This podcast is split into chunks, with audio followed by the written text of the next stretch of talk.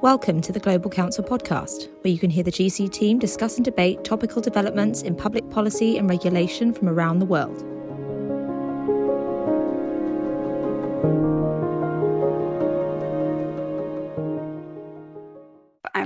Lutz, a senior associate in Global Counsel's Washington, D.C. office. Today, I'm very pleased to be joined by Matt Bennett, Executive Vice President for Public Affairs at Third Way, which is a Washington, D.C. based think tank. And Matt, great to have you um, join a, a, GC event. I know you've been uh, a great participant in, in several previous ones, so it's good to have you on again today. Thanks for having me back. So just a little um, housekeeping ahead of the this call on the outlook for President Biden's 2022 agenda. If folks have questions, please feel free to, to drop them in the chat function and we'll be sure to get to those. So just to scene set a bit, um, we're a little over a year into the Biden presidency. His approval rating, according to 538, hovers just under 42%. Other polls have it a little bit lower for, for registered voters. In January, the consumer price index rose 0.6%, undermining predictions that inflation will fade. And in fact, consumer prices rose over 7.5% over the past year, the highest since the, the 1980s. Adding into this the crisis in Ukraine, rising tensions with China, a very public inter party failure with the Build Back Better, not to mention the fact that generally incumbents lose over 20 seats in the House and around four in the Senate in their um, in their midterms it looks like Biden is in for a tough ride, at least for the next few months ahead of the, the 2022 election. So, Matt, you know, in view of all that's happened um, in the first year of the Biden administration, you know, what do you think his priorities are for this next year ahead of the elections? Well, uh, first, that's all true and pretty gloomy for people like me and Democrats. But but I also want to just put a little bit of historical context. Um, presidential approval ratings drop by 20% the minute you drive your presidency off the lot, like a car. Um, and this always happens. Presidents always uh, have a honeymoon and then they have a huge dip. And often it's because of uh, factors very similar to some of the ones you just articulated. So I served in the Clinton White House, and he saw this kind of drop um, because in the first term for Democrats, their reach often exceeds their grasp.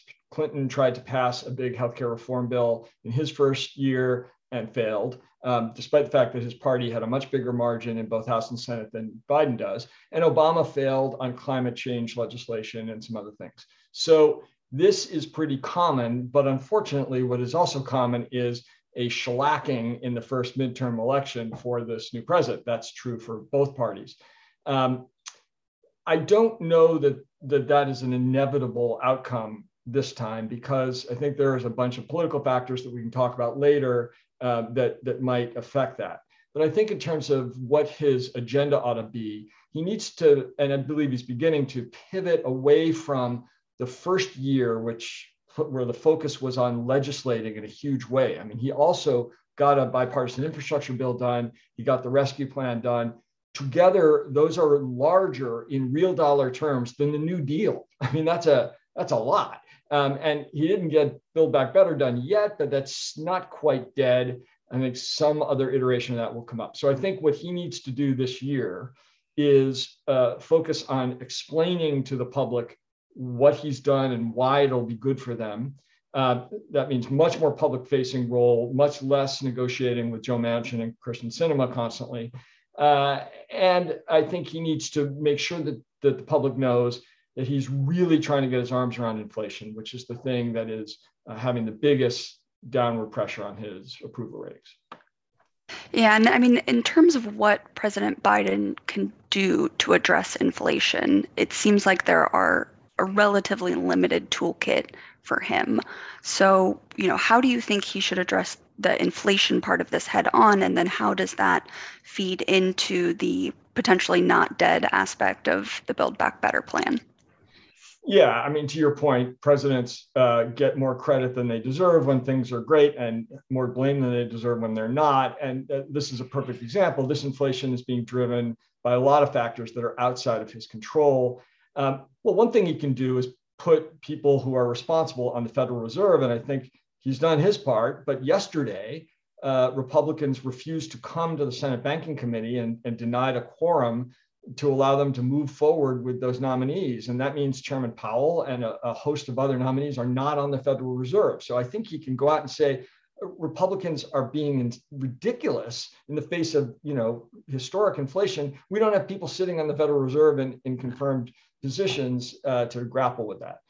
Uh, he can also point out that he's doing some things by executive action that are going to help uns- unsnaggle the problems in the supply chain.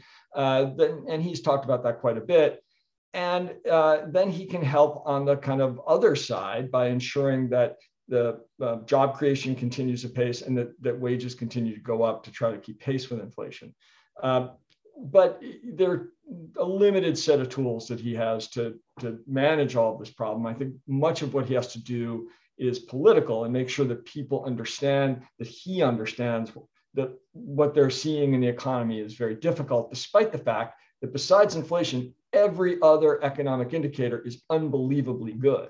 I mean, he just uh, you know, presided over one of the greatest economic recovery years in American history in terms of um, drop in unemployment, rise in jobs, uh, stock market growth, and a, a, drop in consumer debt, a whole host of other factors that are really, really good. Um, but um, inflation is a gigantic mitigating factor, and he needs to make sure people know that he knows that.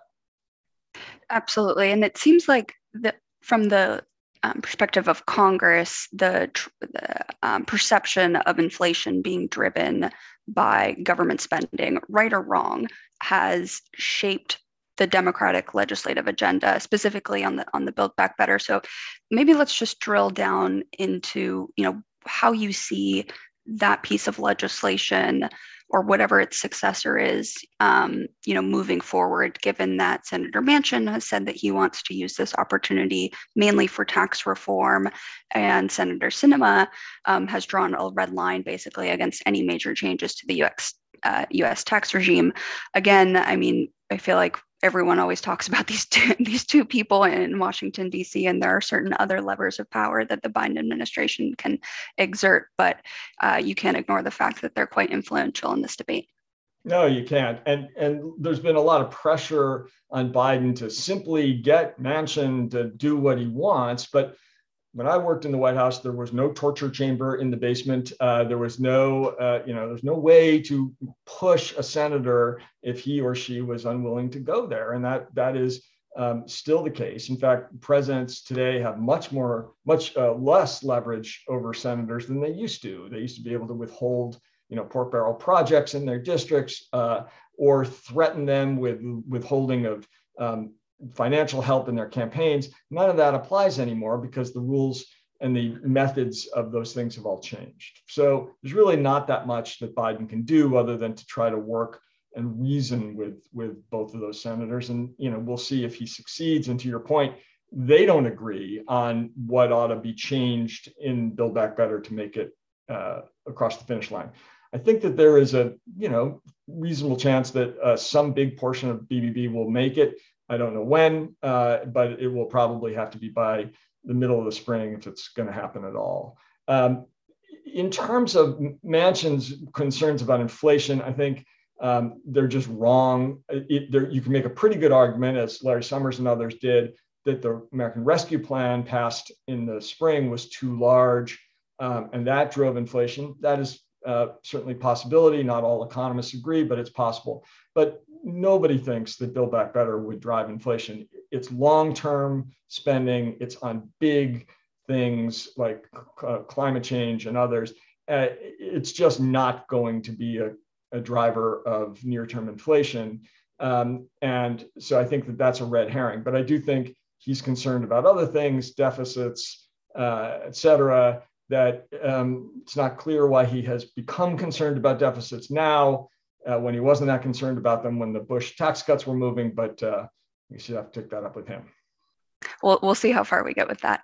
Yeah. Um, you had mentioned that Biden is, you know, should be pivoting kind of away from legislation, touting his, um, you know, already made achievements in the ARP and the bipartisan infrastructure package. But there are a few um, you know, interesting pieces of bipartisan legislation, or that on the surface level could be bipartisan, um, specifically the America Competes Act or the U.S. Uh, Innovation and Competition Act. There's also been some small efforts um, on on big tech to ban self-preferencing how do you see these other, you know, maybe they're not signature legislative achievements, but they could still have a meaningful impact on the private sector? How do you see those playing out over the next few months?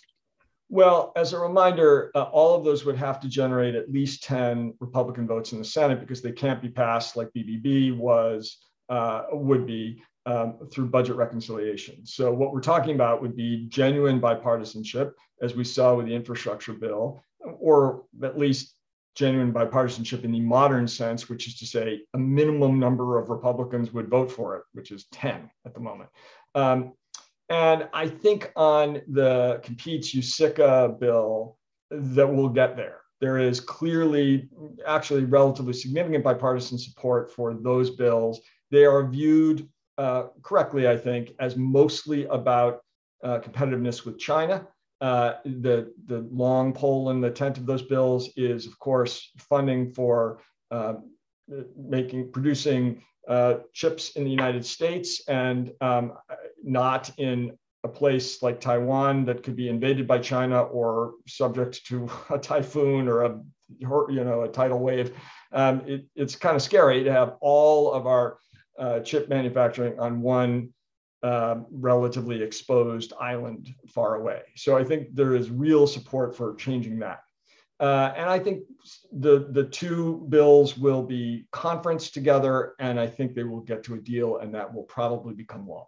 There's a bunch of other things in both bills. Some of them are the same, some are different. It's not clear which of those will survive, but uh, definitely, I think the centerpiece will. Uh, when it when it comes to other things like antitrust, uh, sorry, go ahead just going to say, just to kind of um, play back what you're saying, it sounds like the glue of these pieces of legislation is the $52 billion in um, semiconductor funding. So kind of right. whatever other hap- whatever else happens on the margins, that at least will be included in the final package, which is not insignificant. Um, you know, particularly given that there are other country or other jurisdictions like the EU that are also pursuing similar initiatives, um, and so it'll be important to to monitor that. Yeah, I, I think that's right. There are all kinds of domestic political considerations there. Um, building stuff here is very popular in American politics. Uh, and um, you can make a real case that part of the reason that we have basically no cars for sale at the moment is because we don't have enough semiconductors. And so, um, in addition to the risks that I mentioned going forward uh, to our supply chain of semiconductors, I think building it here is a very good thing to do, both for Republicans and Democrats. Uh, the questions around tech are very complicated politically because we now have a series of strange bedfellows where you have uh, folks on the left and the right um, both interested in regulating tech in various ways. Uh, the left because they believe tech is too big and that it's bad for consumers. The right because uh, they're concerned that tech companies like Twitter and Facebook have deplatformed their uh, heroes like Donald Trump, and uh, they don't want them to have that kind of control of the kind of means of communication. I don't think that those will be resolvable. I don't think that, uh, despite the fact that there does seem to be these strange bedfellow situations, I, I doubt that they're going to get it across the finish line. Doing regu- regulating tech is very, very complicated. Um, there are many uh, other industries that can be impacted when you try to go after, you know, the companies as large as the FANGs. I, I just don't think they're going to get it done in a Congress that is this dysfunctional, that can barely name a post office. I just don't think they're going to be able to resolve those kinds of differences. Yeah, I, I think that that's um, you know, our sense as well, and given the lack of action, um, you know, on Capitol Hill, I think that it's likely the Biden administration will lean a little bit more heavily on the FTC, the CFPB, the SEC to pursue their um, their regulatory agenda writ large, but in particular their tech regulatory agenda. I mean, all three um, enforcement bodies have put out a, a swath of, um, you know, requests for information and guidance and enforcement action, you know, specifically on um, the tech area. And you had mentioned that, you know, Biden isn't able to get his nominees through for at the Fed. Um, you know, the FTC also doesn't have a Democratic majority, neither does the FCC. And so, given that, do you think that the Biden administration will be able to pursue its tech regulatory agenda through additional rulemakings or enforcement, or do you think that the GOP opposition to some of these nominees is, um, you know, more, more sticky? It's really hard to know because the most precious commodity in Washington right now is Senate floor, Senate time, and um, obviously there is an enormously high-profile Supreme Court uh, nomination that's about to happen uh, that will suck up a lot of time. And um, the Republicans are using all kinds of dilatory tactics to delay in the consideration of an enormous swath of Biden appointees, some of them uh, in the agencies. I mean, we don't have ambassadors to huge countries, including, I think, the UK. Um, and it's insane how, how much, uh, how many roadblocks they've erected around these um, nominations. And I think to your point, unless they can get the FTC and the FCC done, um, it's going to be very, very difficult for them to pursue any kind of aggressive uh, agenda without quorums or majorities on those two bodies. Yeah, and I think that's a really good point that doesn't get a lot of attention, and and certainly, um, you know, maybe not in, in foreign papers. Just the uh, the legislative tactics that can be used to, to, delay nominees, and just the hours and hours it can take um, for a single vote um, to have it fail and have to bring it back, and uh, you know that really can add up. And you mentioned the the Supreme Court nominee. There's also government, um, you know, spending. I think that the the funding. Uh, uh, runs out in about two days from now. Yeah, days. Uh, yeah so um, they've certainly got a, a, packed agenda, and then you know navigating all of that ahead of you know midterms and um, you know down a senator, um, at least in the in the Democratic Party, also complicates complicates that as well.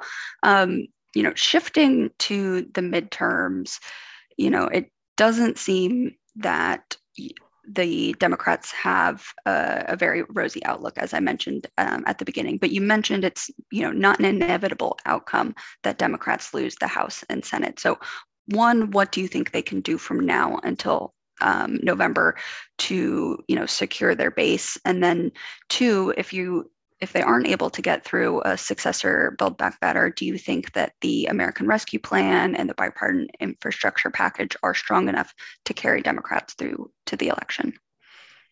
Uh, I think that there's often too much, I'm taking your second question first, there's often too much emphasis on running on accomplishments. I don't think voters really think that way. They don't take an inventory. Well, let's see here. They've passed these three bills, and these two are stuck in committee, and, and therefore, on the whole, I'm satisfied.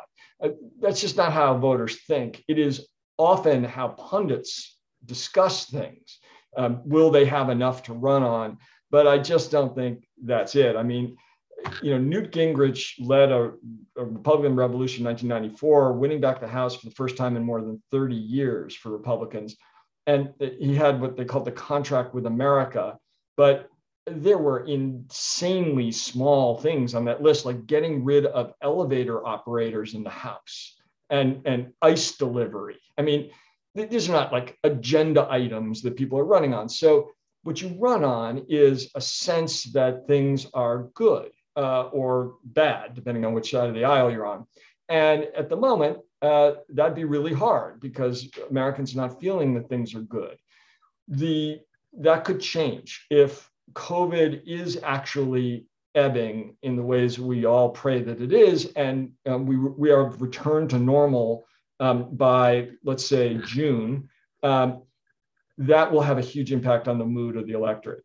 The, the biggest thing we discussed already is inflation. Biden has limited options there. But if that does feel like it's beginning to ease, then I think Democrats have a fighting chance because they, they will go out and talk about the infrastructure bill and how that's going to change people's lives in their district, which it will.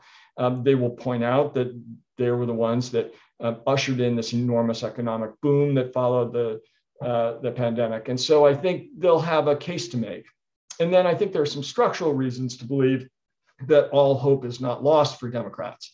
Uh, one is that redistricting, which everyone thought would go very poorly for Democrats, didn't. Um, in the end, uh, the, all the experts believe Democrats would lose 10 seats purely to redistricting.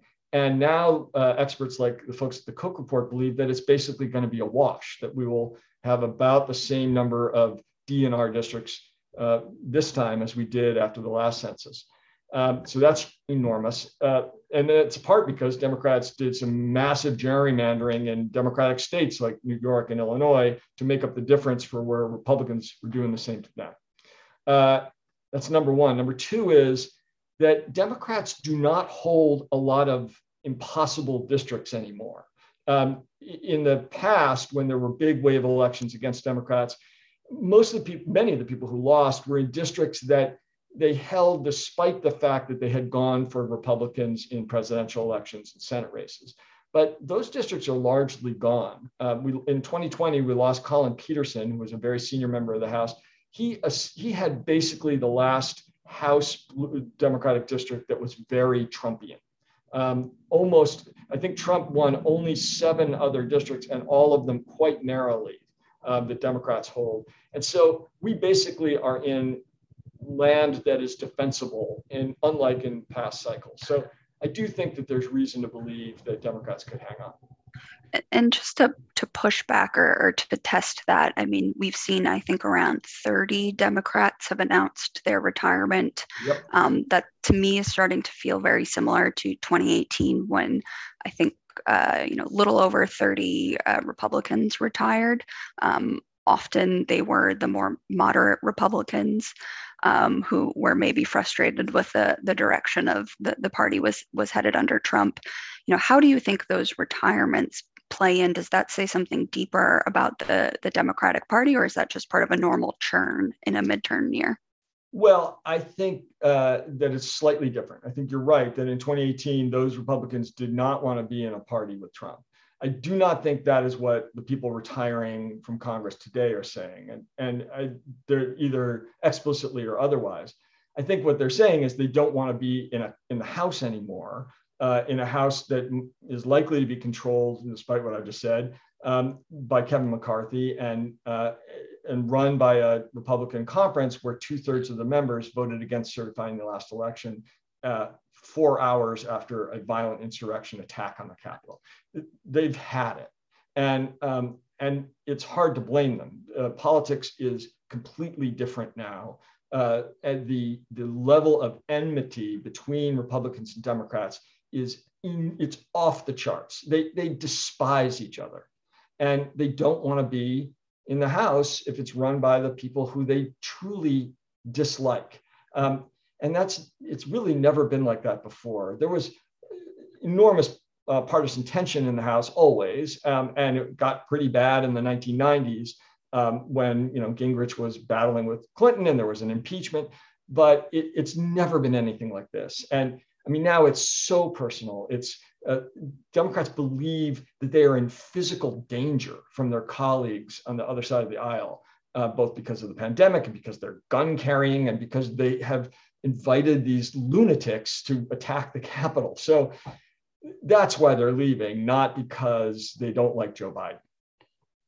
Yeah, I mean, I think that the this um, the sentiment and the the feeling um, from people that we've been speaking with on, on Capitol Hill is just one of, of frustration. Um, you know, members used to be friends, staffers right. used to be friends across the aisle, and kind of those interpersonal bonds that once existed have just eroded, um, you know, so much over the past few years, and that makes uh, it very hard to tackle some of the, you know, uh, common nuts and bolts of, of governing in areas where there our traditional, um, you know, bipartisan, uh, you know, alignment, and to and to push that forward. So then, you know, taking a step forward again and, and looking past 2022, um, if we can envision a world where, unfor- or you know, uh, Democrats do do not win um, or do not maintain control of the House and Senate, and President Biden is facing a, a Republican Congress, you know, how does that change his his governance style? Um, and then what do you think is the the Republican agenda? You know, you had mentioned Gingrich's um, you know, compact with America, and there have been um, reports that the the House GOP is is looking at initi- putting out you know similar um, style platform built around seven task forces. I think they're you know jobs, healthcare, big tech, national security, countering Chinese influence, promoting energy independence, and securing individual freedoms. On the surface, some of those might have opportunities for for bipartisan um, bipartisanship, but you know, what do you think is uh, is the realistic outlook? I think the outlook is that there will be total gridlock, and we will be lucky if they keep the government open and they uh, pass extensions of the debt ceiling. Um, if you think about where the Republicans have gone on policy, um, in 2020, they did not have a party platform because Trump didn't want one um, they, they have become um, a, a, hero worshiping cult of personality and not a political party. Um, and so I don't have the faintest idea where Kevin McCarthy is on trade. I mean, who knows? In the old days, he was pro trade, as all Republicans were, um, and, and many Democrats, but not all. And the uh, the real debate about trade happened kind of inside the Democratic Party. Now he's part of this um, right-wing populist, um, you know, party that that wants to kind of close off the borders to immigrants and to trade. So where is he on that? Where is he on national defense? Tucker Carlson, who is a major voice for the Trumpian right, believes that we should not be helping Ukraine in any way. Does Kevin McCarthy believe that or not? It's not clear. I think it is a little clearer in the Senate. McConnell is much more of a traditional Republican in, in those ways. And I think you will see if, if they become the majority, I think to see things coming out of the Senate, they're likely to be a little bit closer to what we're all accustomed to with Republican politics, but not the House is, the House is uh, just going to be a Trumpian nightmare. And I think what you will see them doing mostly is um, investigating and impeaching the president and his team um, that's what's going to occupy most of their time. What they will impeach him for, I don't have the faintest idea.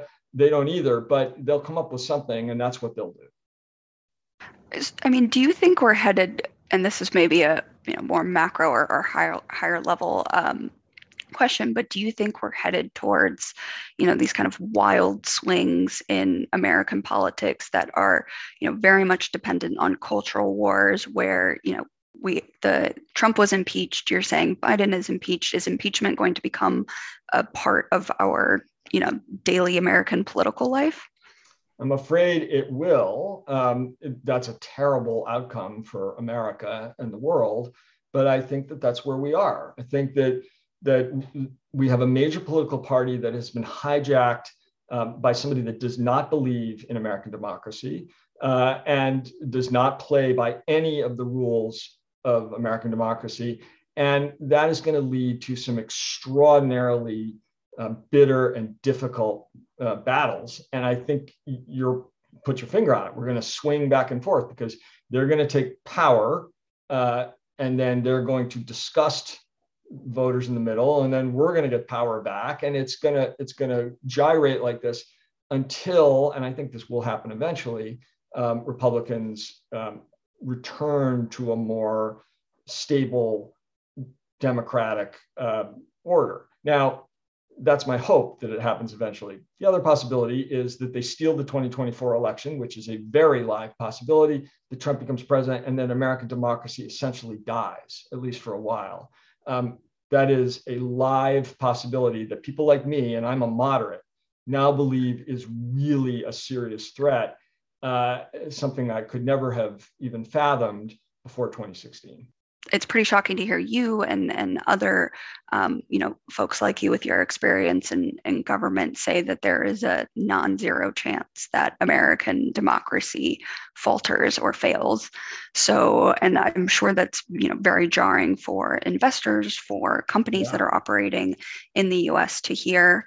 Um, you know, how do you think that this should impact you know business decisions if at all? Should they be you know pulling out of the of the US um, you know we were once the most uh, you know stable democracy um, you know safe place for investment. Do you think that that changes? Um, and over kind of what timeline do you see these shifts happening? You know I, I can't believe I find myself saying this, but I think there's a possibility that, that that businesses may have to start thinking that way. Um, if the Republicans win the House, for instance, I think there's a non zero chance that they will allow America to default on our debt. That, that, is, a, that is a possibility. Um, I think it's probably less than 50% likelihood because I just have to believe that they're not completely insane. But, but it is possible that we will default on our debt. And God knows what will happen after that. Um, and I think if Donald Trump or a very close facsimile of Trump becomes president uh, in 2024, either by winning the election uh, outright or by stealing the election, and they are plotting to do so. We've done a lot of work on that. Um, then I think what you will see is the kind of authoritarian government um, that we see in Poland and Hungary, uh, not what you see in China. We're not going to have concentration camps, but we are we are going to move towards um, a, a, much more authoritarian style of government where um, if you think that the last Trump uh, team was bad, you've seen nothing yet. And I think that that should really be something that investors consider uh, about where the United States could be heading. And then uh, I, I, must say that that all of this would be catastrophic for those companies and for the global economy, and therefore, uh, and this is a partisan thing to offer, but I, I do believe that companies should be investing heavily in people who believe in democracy, whether they're Republicans or Democrats, um, not only in um, political races, but also in NGOs and other organizations that are fighting to protect democracy, and there's many of them. But this is an, a, huge and, and real risk to the bottom line in ways that um, it was only theoretical before. I mean, I, I, think this is a really important point, one that is probably not getting enough attention, and one that will likely get more attention, hopefully, um, as we get closer and closer to the election. Um, I, I, just wanted to, to wrap up, um, you know, looking at you know voting restrictions and kind of some of the stuff that's happening at the state level. I know this you had mentioned this is an area that you've focused on. Um, you know i thought you uh, you know kind of forecasted that this would happen i think on a on a previous call. And just to to push back maybe a little bit on the the Republican steal. You know, we did see efforts, obviously, from the um, the Trump camp uh, to do that in 2020, but you had you know your average Republican, um, you know, state government official uh, you know, particularly in, in, Georgia, the the man's name is is eluding me at the moment. yes, yes, exactly. Right. You know, I mean, he did stand his, his ground. Yeah. Um, do you think that those, you know, checks and balances at a at a lower level have um, degraded? And do you think that some of the voting restriction legislation that has been proposed or passed in several states um, pushes us more meaningfully towards that kind of darker uh, American future that you just outlined. Yes, unfortunately, I do, and I would I would hope that people would go to our website thirdway.org. It, the, it's the feature piece on there. It's called "The Plot to Steal the Presidency," and and that is not an overstatement. Um, what we saw in 2020, including the famous phone call to Brad Raffensperger that led to Trump's second impeachment, where he asked him to find him 11,000 votes. Um, that was a kind of um, scattered, hectic clown car full of wacko lawyers like Giuliani and Lin Wood that um, was extraordinarily dangerous because the president was driving it um, and came closer to an actual coup than any of us knew until recently. Um, so it was very, very bad. But what, what they are planning for 2024 is vastly worse. Uh, it indescribably worse in many ways. And, and just to give you a few, Brad Raffensperger is going to lose the Republican primary to a guy named Jody Hice, who is a far right Trumpian House member. He's running for Secretary of State. He's going to win. He's up by more than 20 points. And Jody Hice believes in the big lie. And if he had been on the other end of that phone call from Trump, he would have tried to find 11,000 votes and to upend the election. And that's happening in all of the 10 presidential swing states. In Arizona, you have a big lie Republican running for both governor and secretary of state. It's happening in Mich- Michigan, where a big liar is running for secretary of state and attorney general and governor. It's happening in Pennsylvania and Wisconsin.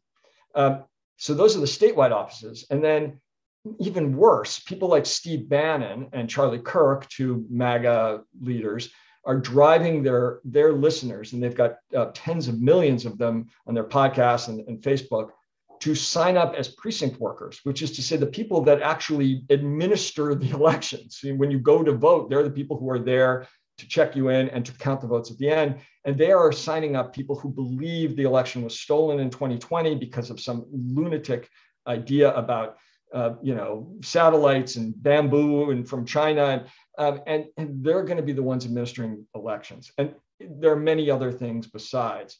Um, but the bottom line is there have been um, dozens of bills that have passed in state legislatures already, many more to come that are not only suppressing the vote of people they don't want to vote. That's a time honored, horrible American tradition of trying to keep people, mostly Black people, from voting. But these are about stealing the vote, about allowing the state legislature to actually change the results of the election once people have voted. And that is um, just taking a hacksaw to the centerpiece of our democracy. And if they succeed, and they might, we're in real trouble. So um, that's in part why I think um, it's incumbent upon everyone, including multinational companies, to be aware of and involved in protecting American democracy because it is going to have a huge impact on the global economy. Yeah, and in particular, to, to focus on these these state level actions. Um, I mean, you had mentioned Arizona, Pennsylvania, Michigan. These are essential states um, in elections and ultimately determine you know the future of American governance. Um, so these are you know it could not be ha- it could not be happening in um, you know more important states. So certainly something to, to bear in mind. Um, well, I can't say I am leaving this call sure, uh, f- feeling better, but I think that you, you know, w- we've raised a number of important issues, um, you know, for for companies, for uh, you know, global citizens to to think and, and consider about. And so I just want to say thank you for uh, joining us, and we look forward to continuing the the conversation. Likewise, thanks for having me. For more insights, blogs, and analysis, you can visit our website www.global-counsel.com and subscribe to our mailing list. And you can follow us on Twitter at global underscore counsel.